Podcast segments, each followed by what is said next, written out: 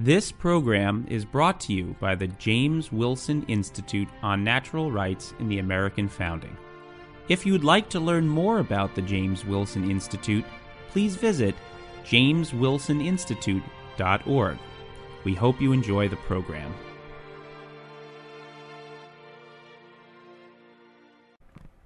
Hello, and welcome to the Anchoring Truths podcast. I'm your host, Garrett Snedeker. As many of our listeners are undoubtedly aware, whenever you bring up natural law to a crowd of skeptics, a healthy percentage of your audience will accuse you of using the cover of natural law to be anti woman.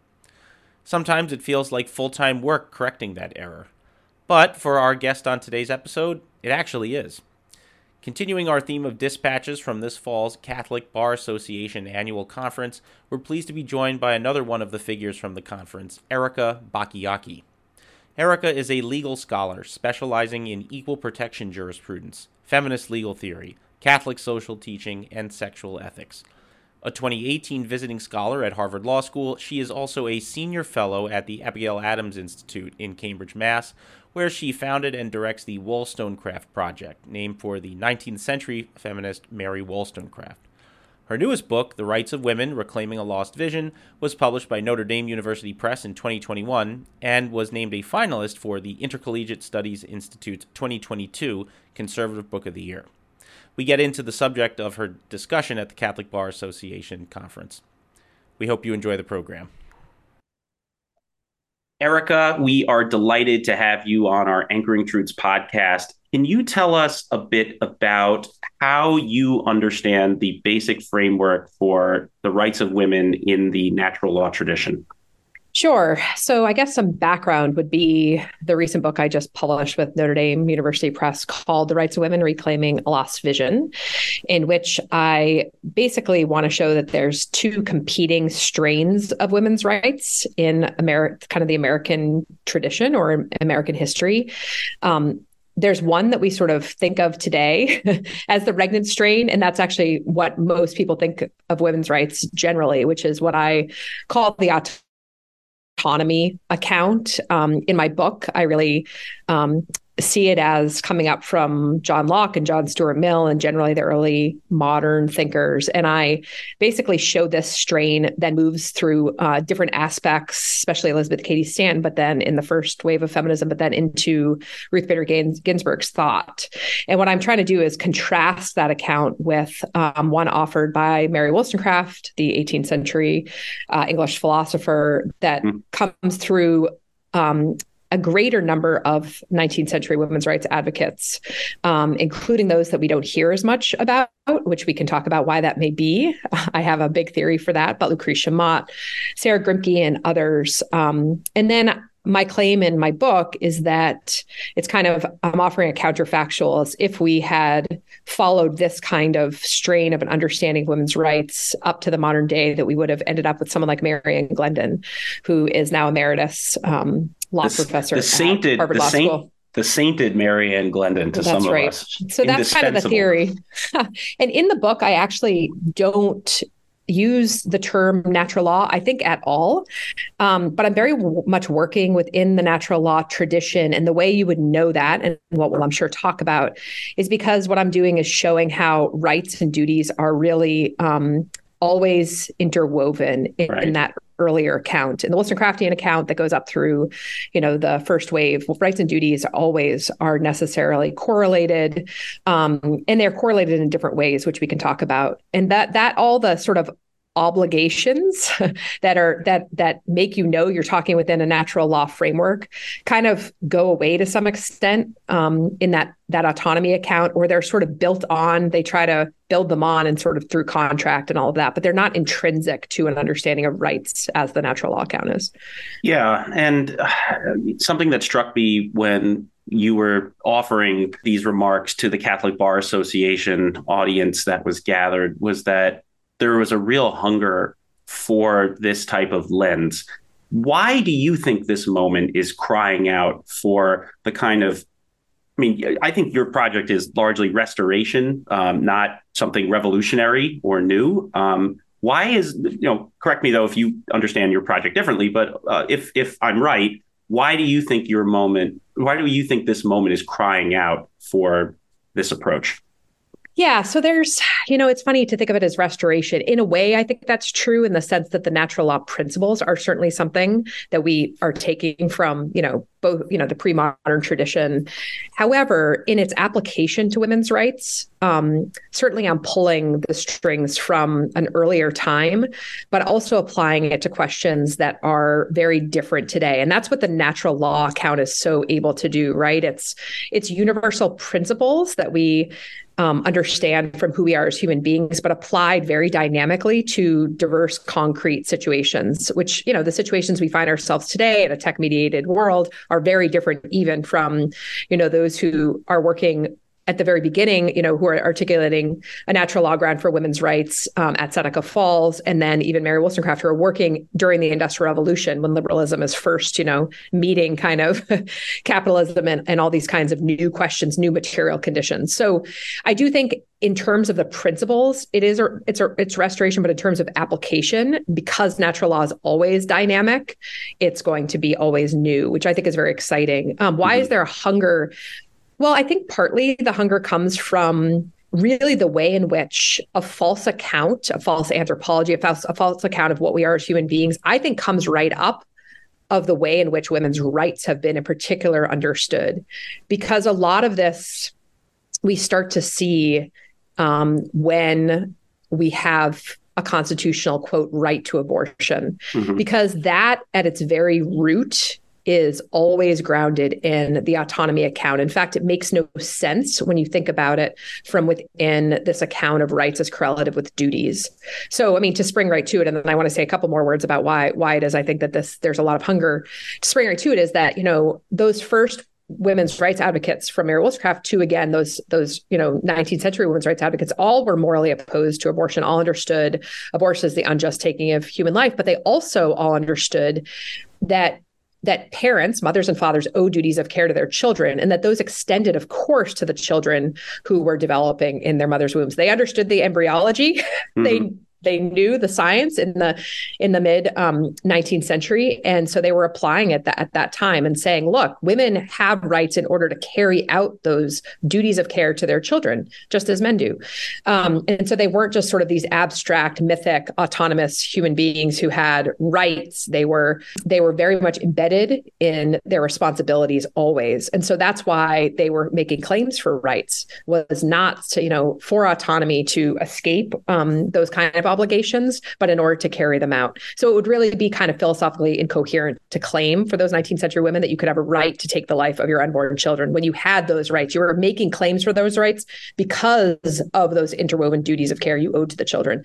So that's why I think it's important because once you have in the uh, right to abortion that's been claimed as a women's right, and really in the American context, the fundamental women's right. I mean, it's like mm-hmm. they have become nearly synonymous in our time.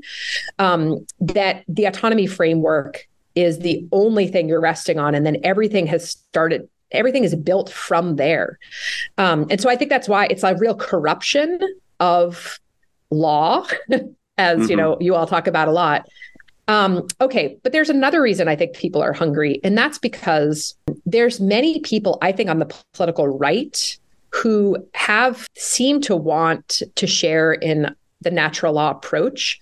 So I think there are those who would have some sort of, you know, they think kind of allegiance to a natural law kind of account, but they are assuming that rights per se and women's rights in particular are always grounded in the autonomy view, are always coming out of the early moderns, and they don't understand that there's a natural law account of rights. So they basically throw out the idea of rights altogether. And so you now have conservatives who are really starting to make claims about even suffrage. I mean, I realize these are fringe kind of people, but there are people who are are are really trying to look askance at the idea of rights. Certainly, those have been around for a long time, but also women's rights in particular. Oh no! So anybody that it, anybody that's lurking on Twitter will see the people that hold up the electoral college map of the United States saying if only men voted, look how well yeah. Republicans would do. And of course, this is, you know, the worst kind of like LARPing in fantasy. yeah, right. So that's so that is there's a rising kind of anti-feminism on the right. And I get it. I mean, I get that it's in response to you know the regnant feminism that's been around now for a long time and so people think it's really the only way to view women's rights and they're very wrong about that and so i think that's why you know those people in the room at the catholic bar association many of whom are women but also many of whom are men who have daughters or wives or whatever who want to make sure that they're that not only are women's rights upheld and understood, but that they are also grounded in a in an account of what it is to be human and male and female and all of that. Let's get into the heart of the presentation that you made, which is the discussion of uh, correlative duties as well as rights. And you kind of put this under the umbrella of use, IUS, um, you know, the uh, the Latin term. What are, in your view, legitimate versus illegitimate? Uh, Aquinas would call uh, determinationes or instantiations of the natural law in our you know either our positive law or regulations like what to you define the encouragement or the fulfillment of duties in our law and the reason why i ask you this is because we i think too often look at rights but we don't look at legal duties that come as part of the package Right. Yeah. So, I mean, I think it's important to note um, the sort of background argument that I'm making, which, you know, many of your listeners, I think, would certainly be aware of. But, you know, that we have this idea that we have this kind of Lockean founding, and there's a way in which certainly there are many, you know, Lockean elements to the founding. Um, obviously, the natural right to revolution, all that, but that that's not the whole story at the American founding. That there's um, there is this communitarian counterbalance that comes about through the, the the common law background or backdrop to the Constitution that is in all states and localities through just basic, you know, private law, um, you know, contracts, torts, property, all of that, and that's all really bound up in a natural law understanding of human beings as being embedded and responsible to one another. And so when you start when you when you're taking, you know, as a first year law student, you're taking all those kind of courses, you're always thinking about duties and rights and and how they sort of accord with one another. And i think that would have been much more even especially true before the turn towards statutes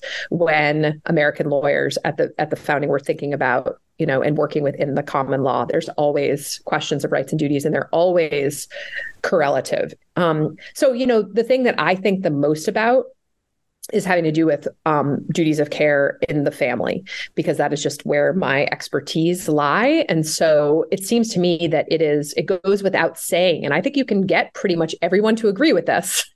Regardless of where they stand on something like abortion that you can get people to start thinking about the duties of care that mothers and fathers have to their children.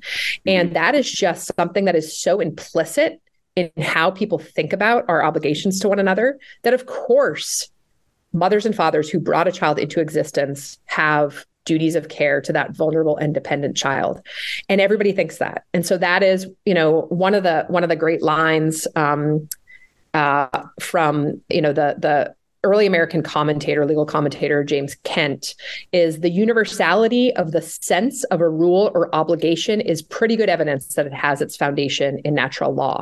Hmm. And you know, one of the ways I would just think about it too, in terms of the natural law thinking, is that I think, and you know, there are disagreements among, or maybe not disagreements, but the ways you come at this from different you know people within the you know natural law tradition writ large um, and there are lots of different you know competing um, competing philosophies or whatever. I think that you really need to think first and foremost about who we are as human beings and the kinds of human being uh, kinds of beings a human um, uh, creature is. And so to me the natural law can't or the law cannot um, if it's going to be in accord with the natural law contravene any of the basic um, the basic characteristics of a human being. And so I name I can name four, maybe there are others, but these seem, essential to me. And that is that we are rational, we are embodied, um, and sexually dimorphic, um, but we are embodied male and female. We are familial, like we all are raised within a family necessarily, even if that family stinks, that we all have mothers and fathers, even if you know we're created in a petri dish there's always a mother and father involved in some way and we are social and that we need communities. And we see this in the loneliness epidemic, right? And so when any of those four basic you know constitutive properties of who we are as human beings are contravened by the law then we are contravening the natural law is and and the, and, and because all of those bring forth duties right so i mean this is really wollstonecraft's really good on this but as rational creatures we have duties to seek the truth mm-hmm. and so therefore we have rights, natural rights to learn, right? And so that was one of the claims that those early women's rights advocates had. Like we all have duties as rational creatures to to seek the truth, and so we shouldn't be prohibited from a full and robust, you know, classical education for those early women's rights advocates. Mm-hmm. Um, and and and it kind of goes on from there, if that makes sense.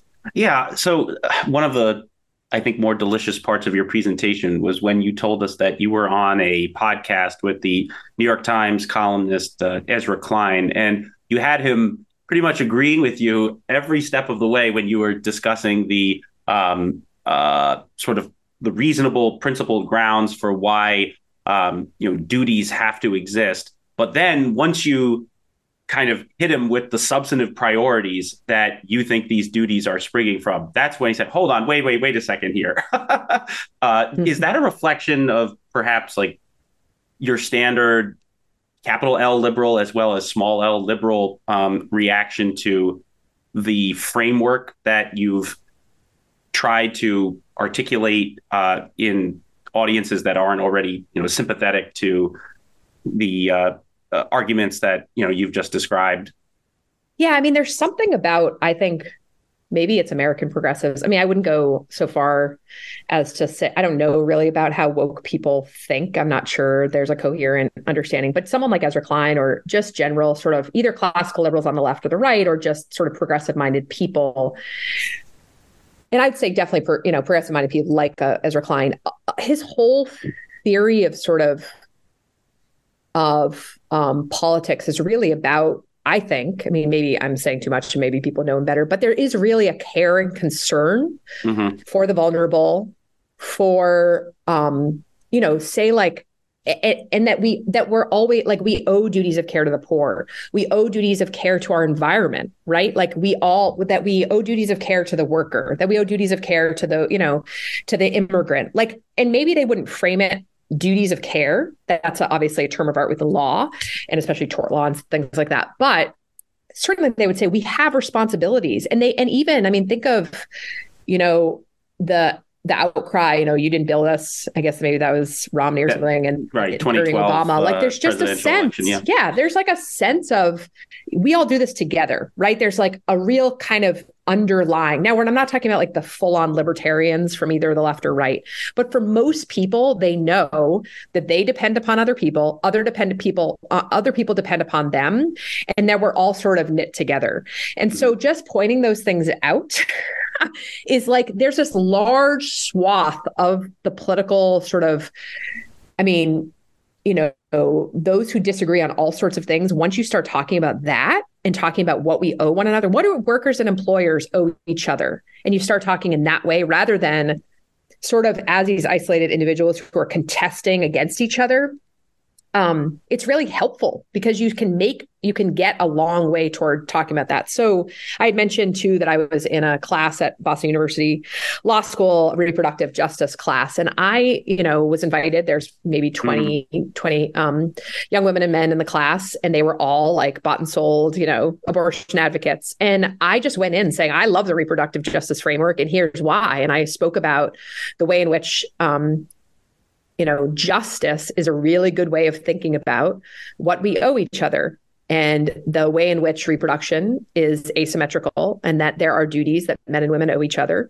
And then moving on to sort of an understanding of like prenatal justice like what we owe the unborn child just as we would owe um, you know a born child um, duties. And and it's just hard like they just are back on their feet because they don't know how to justify really when you're st- talking within that framework how to justify ending the life of a child when you can't end the life of a born child right? They want to shift over to the autonomy framework. Right, but but right, but right. you know?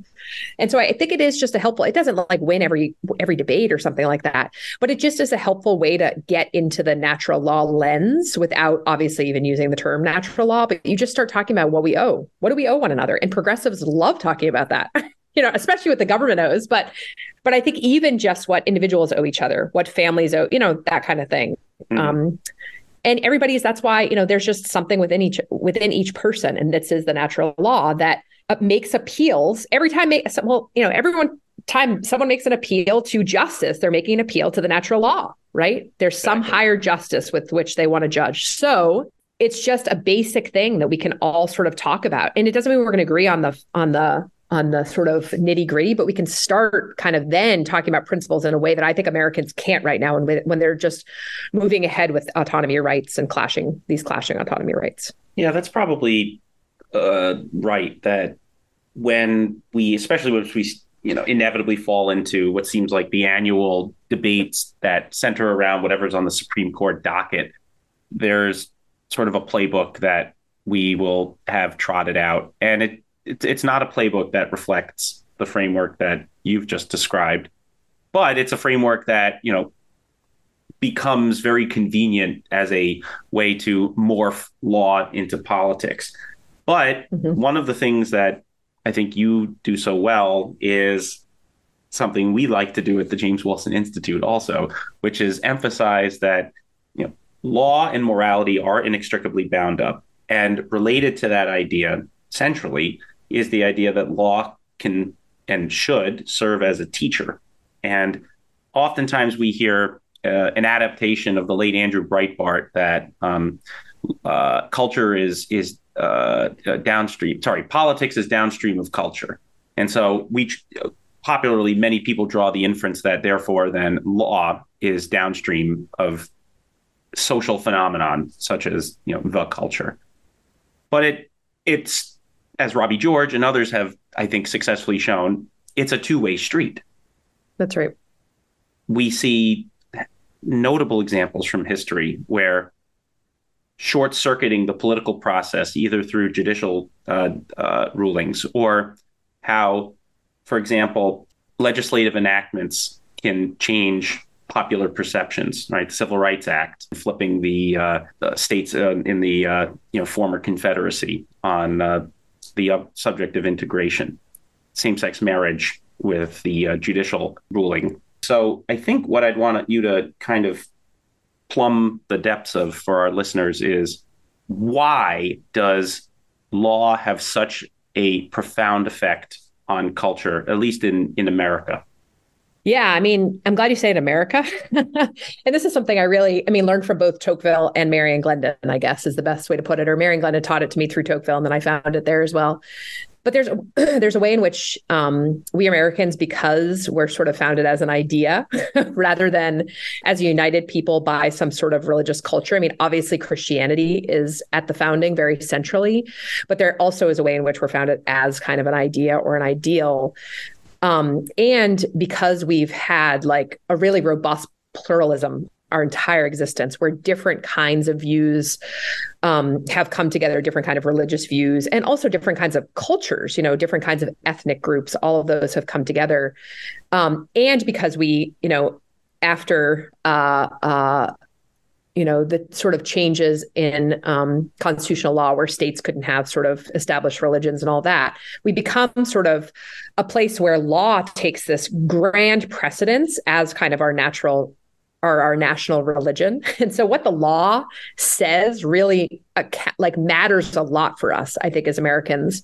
Um, you know, partly because of, you know, all we've been taught about, uh, it, you know, when we grow up, I don't know if maybe not taught anymore, but certainly in my kids' school, the Bill of Rights and the Constitution and all of that, that we all just sort of, it's in our blood, right? That we, that the law really um, is fundamental to who we are as, as Americans, right? And equal under the law. Like this is just a fundamental American principle that we're equal under the law. So I think in that way, the law really does. And it's just kind of crazy to think that it doesn't um, impact the way people think about things. This has certainly been true about abortion. I think there's no question about that. And so I think that the law gives us some indication of how the community at large thinks about the common good and about the goods and goods in general. And so um, one of the things that I really like about John Finnis's work that I've learned from him, um, I did a big study of John Finnis and Ernest Fortin, who is my teacher um, that I published in the American Journal of Jurisprudence, which is um, just this kind of, you know, I think the common good is something that is a very confused idea in our time because too many of us think like Platonists, like we think that the common good is something kind of abstract above us. It's like, you know, the form, the common good in its form or ideal form or something, when really the best way to think about, the common good is kind of how I laid out before is that if each person is taking care of their own responsibilities in their own specific spheres, um, that's the way that they are carrying out the common good. And so the law in these all these private areas helps us to understand what are our responsibilities. So that's what family law does. Well, it used mm-hmm. to do.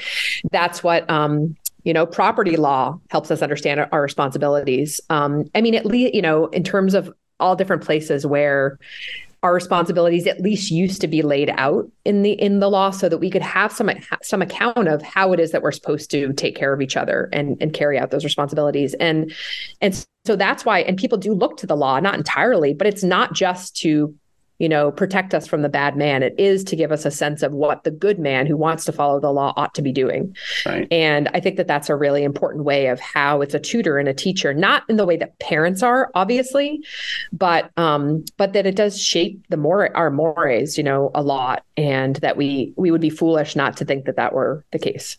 Right. For all the reasons for all the reasons you mentioned, you know, certainly.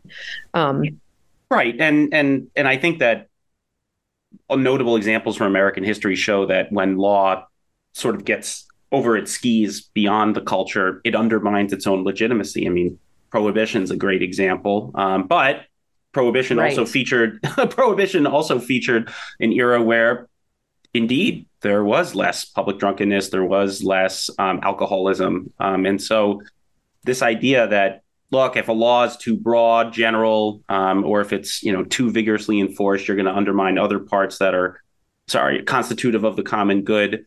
That's true, but these things don't just happen in a vacuum. Um, mm-hmm. You know, indeed, there are uh, drawbacks, um, and there are um, you know positive elements as well. But the whole point is that the culture gets shaped by the law just as much as the law can then be shaped by the culture, and so what parts of the law could get changed by the culture? Well, maybe what do you think about a law that may be passed in a statute quite broad, but then its application is done through very narrow either you know regulations or delegation to local authorities do you think that that undermines the sweep of maybe a perfectly legitimate law that's been passed um, and has valid you know natural law underpinnings that it may be only lightly enforced, or does that maybe reflect a judgment that the that is present in a culture where, you know what, we have other substantive priorities, and we're not going to let you know just one set of substantive priorities um, override override in full the other. Yeah, I'm not sure if I know exactly what you're getting at, but I would say if I'm I'm going to go where I think you are mm-hmm. going. Um, you know, there's a way in which um, we have two different really important areas that you know I know best um, in where we've changed laws because of of notable exceptions. And then those exceptions have swallowed the whole mm-hmm. and has changed the whole fabric of how those areas are understood. So i mean of course divorce and abortion.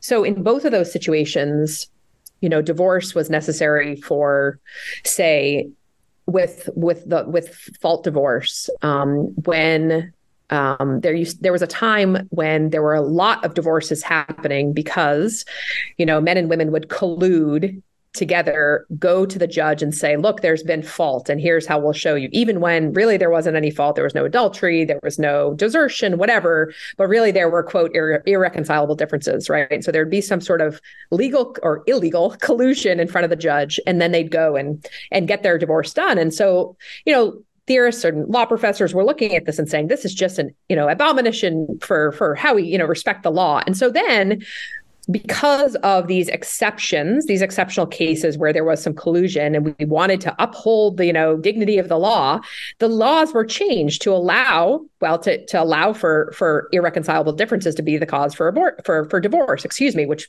brought us no fault divorce. Mm-hmm. And this then changes how people think about marriage altogether. Over time, there's an idea that we can get out of marriage when we fall out of love instead of really working toward it.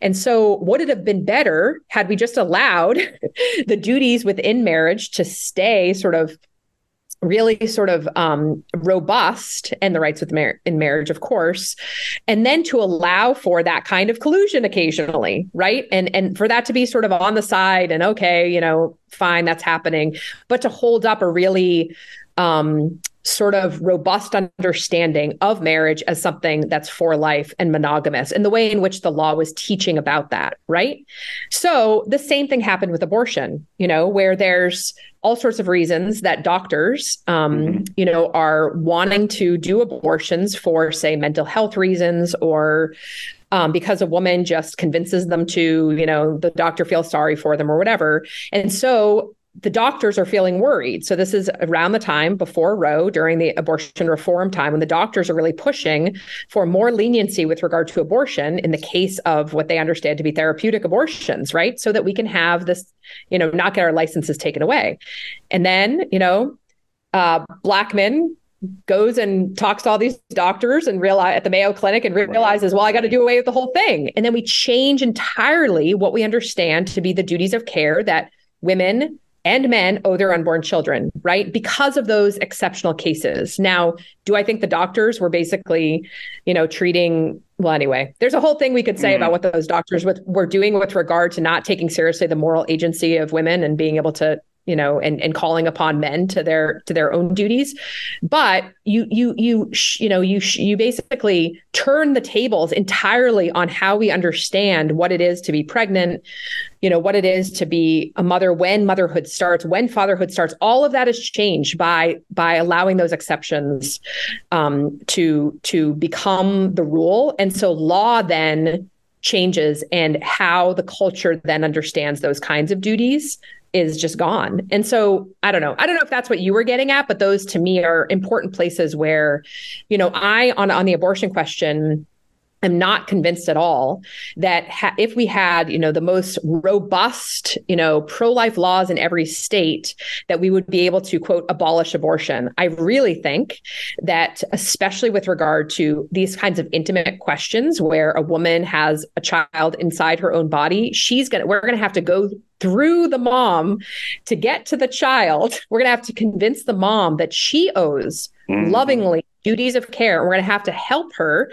through, you know, making sure that the father knows he owes duties of care in order to make sure she's not you know finding a way for another an abortion you know outside of the law and i think that's just the case with abortion so i think these kind of i'd say sort of zealots who want to quote abolish abortion just by doing it through the legal means are not going to get what they think they're going to get. And that's why i think we have a lot of backlash right now is because there is an, understand, an understanding that we have to be really changing an entire culture yes through the law for sure but also through a culture that right now has a very false understanding of what it is to be a human being of the of the need for mothers and fathers to care for their dependent children of fathers duties um, in pregnancy and in you know parenthood and all that. And all of that has been lost to us for the last 50 years. So there's a lot we have to do in terms of educating. And it's it is the law that does that, but it's not only the law for sure.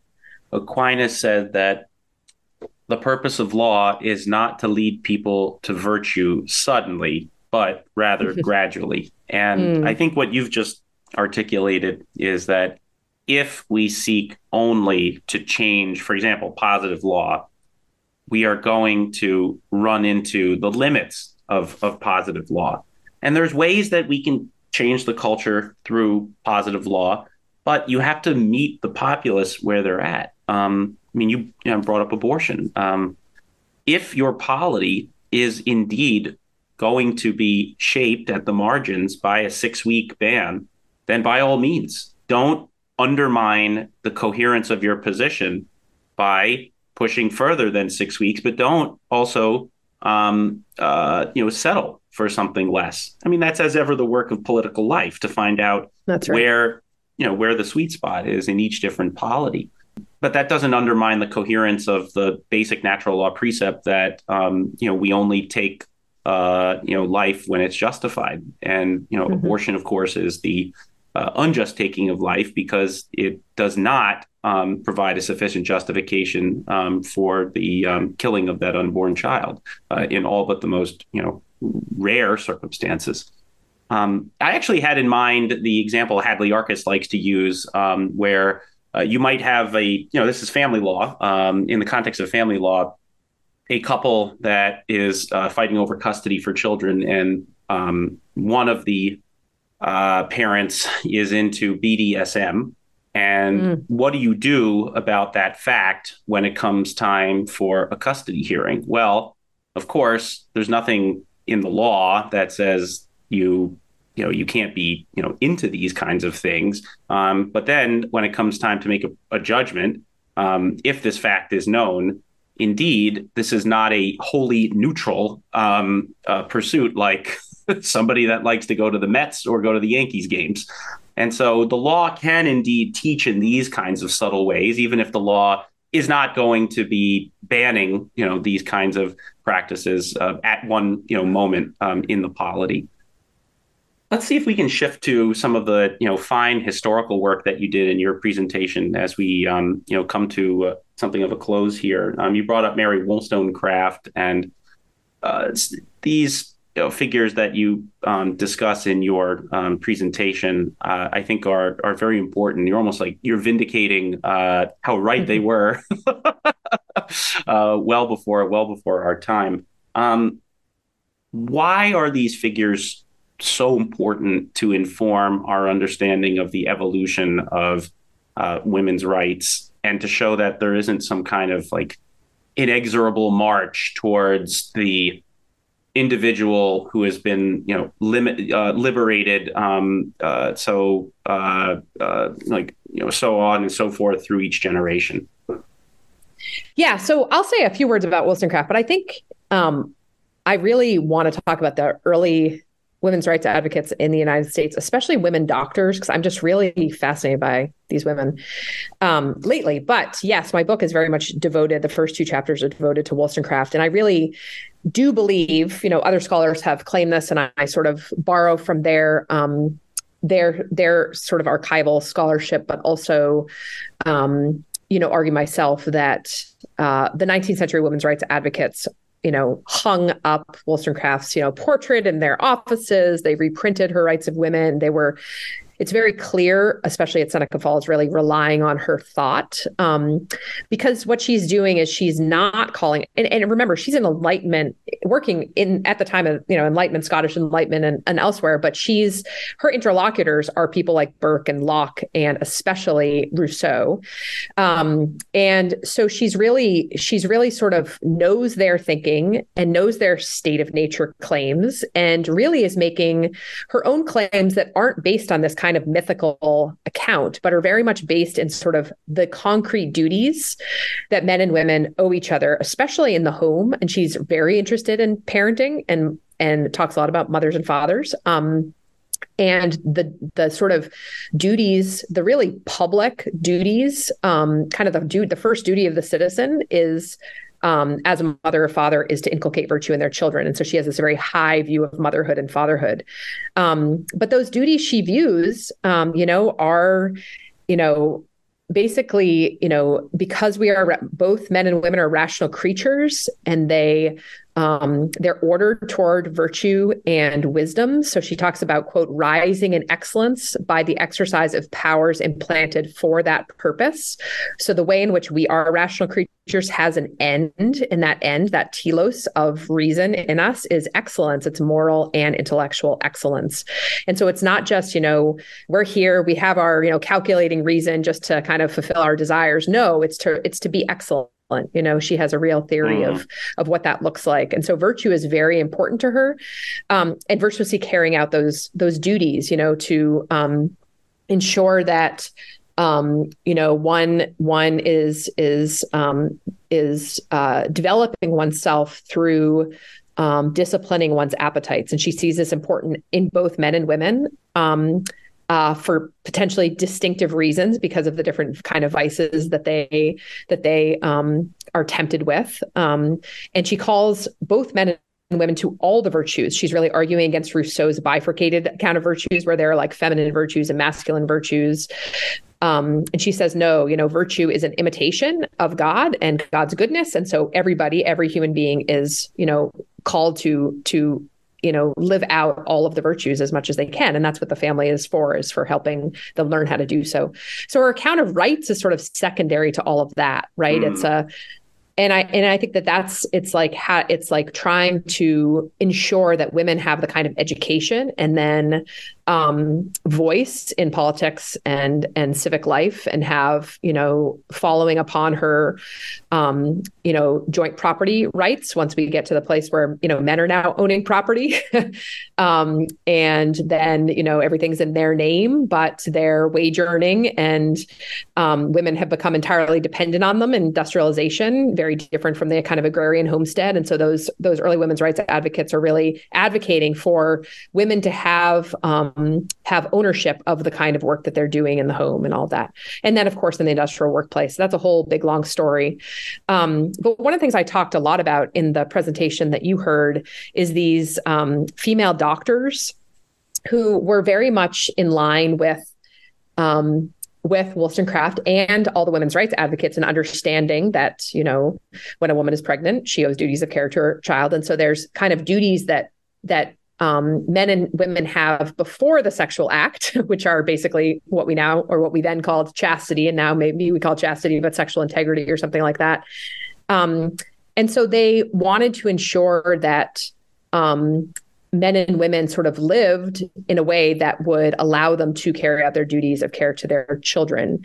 And the doctors are really impressive because they're trying to, at the time, now remember, this is just when the ratification of the 14th Amendment is happening. And it's very much interesting to the account that's offered in the Dobbs opinion. Um, because these women are incredibly against abortion. Yes. and um, what they're trying to do is they're they're trying these early doctors, Dr. Um, Anna Densmore French, Dr. Alice Stockham, who wrote a book that was published, hundred thousands of copies were published. It was translated into many languages, trying to educate ordinary women about fetal development and helping them to see that really, you know, the child's life and your responsibilities to the child don't Ex- don't just exist when you feel that child through quickening right and so that they had all this responsibility to these to, to educate these women about fetal development um, and so it's sort of this crazy thing where you see these pro choice advocates now trying to point back to these women and saying, look, quickening was the most important thing, right? Back then, when these women doctors, just like they were trying to correct and update coverture, you know, this idea that, that, you know, all the property is owned by the man, they were also trying to update mm-hmm. um, because of advances in science, the duties that women owe to their children and trying to help them see, like, you can't abort just, you know, you can't think you don't have these responsibilities um, when just because you haven't you haven't felt the child. So that was a really really important. I'll just read one quote of Anna Densmore French, who and this was reported. Her the talk she would go and give women were reported in the Revolution, which was Susan B. Anthony Elizabeth Cady Stanton's um, paper. So she says few women, even among the educated and intelligent, realize that the embryo is imbued with the life element prior to the moment when its physical movements become conscious to her. And she said that there were all sorts of women who like fainted when they realized in the audiences they would faint because they realized what they had done to their uh, done to their oh, children. Oh wow! Oh yeah. wow! Well, I mean, what takes us from that moment then to the civil rights revolution slash sexual revolution era? I mean, are are we going to place all the fault in science and and the pill and its rapid adoption, or I, I, I, had a conversation with Mary Harrington on the same podcast a few months ago, and she gave a very nuanced answer where she said that it was multi-causal, that you know the pill was just one of you know several different um, causes, even if it probably uh, I hope I'm remembering her right, even if it probably was the the the, the main driver. Um, you know, there were plenty of you know influences uh, uh, setting the stage, and then um, you know accelerators uh, at the time along with the pill.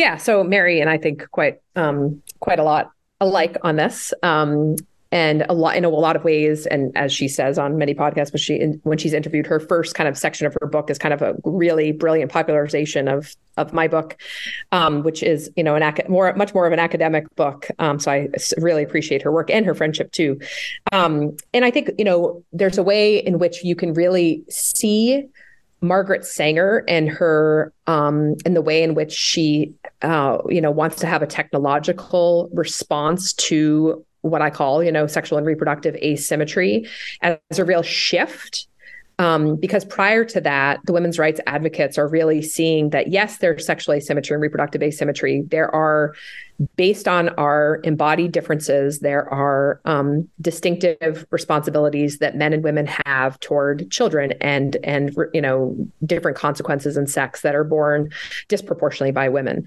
And so the responses in the among the early women's rights advocates have a lot to do with virtue and legal norms so both moral and legal and social norms um, and when you get to sanger she really wants a tech solution. So is it just the pill? Well no it's all of the baconian and cartesian philosophy leading up to the way in which we could think that technology would be a good way to solve um, kind of human constraints. So there, I would say that there are huge philosophical precursor precursors, and you know some of the things I've been talking about in terms of of how we think about rights. There's also just material conditions. Um, mm-hmm. And I don't mean just industrialization um, and kind of the rise of industrial capitalism and all and all of that, but there's a way in which um, uh, you know the the the kinds of asymmetries um, and kinds of disproportionate consequences of sex to women um, is a lot harder. And Mary talks really well about this. Um, when women are sent out into the workplace, especially the industrial workplace, very different from raising children. Even if, whoops, you know, we had another child and oh, this is hard in the agrarian setting where you're home and you're doing your work at home and your children are there, very different from poor women being foisted into the industrial workplace with nowhere for their children to go. You know, I mean, it's just a very different situation where you start to see, you know, a lot of poverty that um, and multiple people having multiple children, and that's what Sanger's really, you know, against, you know, when they their health cannot stand it, right? Um, mm-hmm. And and and uh, you know, um, and so that's what a lot of Sanger is responding to. But then we see a real turn in feminist theory that starts to you know, again, on the philosoph at the philosophical level, tends to want to, um, you know, really put the blame, lay the cause for women's immiseration, inequality, all of that right on women's body and women's fertility. So there is a way philosophically, I mean, you know, Mary will talk much more about material conditions. I talk about material conditions as well, but I really think ideas are big movers, right, of things, um, of how we see the world. And so I think both things are going on at the same time, you know. Well, we don't want to fall victim to the Woody Allen line. I'm sorry, I couldn't give you anything uh, positively except two negatives. Uh, I'd like to try and end our conversation on something like a hopeful note. But do you see anything like beyond, of course, the you know the hunger for this when you've gone out and give speeches? Do you see any indicia of a culture, particularly among um, you know uh, American women who are in their 20s and, and 30s in their you know prime you know marriage years and childbearing years. Do you see anything like a renewed appreciation for taking on these you know maternal obligations and maternal duties um, or at least being open to them? Or is this kind of a transition period where we either you know could could go we could go one of two ways in which you know we, we continue to slide down the path of um, like radical autonomy yeah. Yeah. You know, I'm always a person of great hope. I have a lot of wonderful children. so, I mean, I think I look at them and their friends and, and always hope that, um, and other big families we know. I mean, I think those are those of us who really are dedicated to family life are doing a lot of kind of the heavy lifting and making sure that the culture um, has you know understands these obligations we owe to one another and how important family life is. So there's a lot of us who are doing that. Um, i helped to found a classical school. So there's tons of families around us um, which is mm-hmm. gives me gives me a lot of really great hope. The other thing i would say is there's i don't know if i would say that women um, young women on the whole are at all interested in care you know um, taking on maternal obligations in a general way like they would think about i want to be mothers However, when they have children, they tend to really um, I would say lean into it and see mm. the ways in which their children change them. I think that's also true of men, especially just generationally speaking, that I see more and more men who want to really be deeply engaged in their children's lives. And you see this as both on the progressive side and among conservatives, not so much the trads who want only their trad wife to do all the you know everything but but even among traditional at least traditional catholics there's when you have a big family men are you know doing just as much with their children as women. And it's really, really wonderful. And I think um, admirable to see so many families who are coming together in that way um, and just sort of thinking of the family as a joint project. Um, that you know they do together and raising their children as something that they do together depend you know and and not thinking so much um, about the different sort of obligations they have to the workplace. That I think is figured out each family on their own, but especially in the family that they they see everybody is having really important obligations to each other. I mean, one thing I would say is that there's a pushback, at least. I mean, you see this with the really great um, you know, way in which Louise Perry's book, A Case Against the Sexual Re- Revolution, was read by so many people. So I think there's a way in which people are just sick of the casual sex culture, but maybe they're just not having sex at all, which is, of course, a problem. Um, I would definitely send your listeners to our new online journal um, at the Wollstonecraft Project at the Abigail Adams Institute, which is called Fairer Disputations, F A I R E R Disputations, which is a project that Mary Harrington, Louise Perry, Nina Power, Abigail Favale, Leah Libresco, uh, Angela Franks, Helen Roy, others that you you know may or may not know, other women who are all coming together, sort of um, to think about a um, we're really sort of pushing forward a new school of thought within feminism. Um, you know that word is something that's i think hard for some people to to grapple with because i think it just means sim- simply you know abortion and hatred of men or something and we obviously are grounding it in a much older understanding of how i've how i've kind of articulated it today um, and the other thing I just want to mention too is if people want to read the um, the uh, presentation that you and I keep talking about. It's going to be up. I'm not sure if before or after this podcast is up, but at the New Digest, which is um, a now, I think, a new blog of um, classical legal theory. So you can read the whole thing. I think maybe Excellent. next week or something. Yeah, Excellent. late late November. Yeah. Well, uh, Erika Bachiochi, this was a real treat, and uh, this definitely builds off of the um, talk you gave at the Catholic Bar Association, complements it wonderfully. And uh, for the benefit of our listeners, um, uh, we will make available links to uh, the new digest that Erika piece that Erika just mentioned, um, as well as uh, all of the resources that she shared. this was a ton of fun, and um, I'm sure not the last time uh, we will hear from you on this wonderful occasion of, of course, your book, but then also the uh, the work that um, you just seem like you're the Energizer Bunny. Blink, and there's something new that Erika you've you've written. It's uh, it's fantastic. So thank you very much for joining us on our podcast. Thank you so much, Garrett, for having me. It's been a real pleasure. This program has been brought to you by the James Wilson Institute on Natural Rights in the American Founding. If you'd like to learn more about the James Wilson Institute, please visit jameswilsoninstitute.org. Thanks for listening.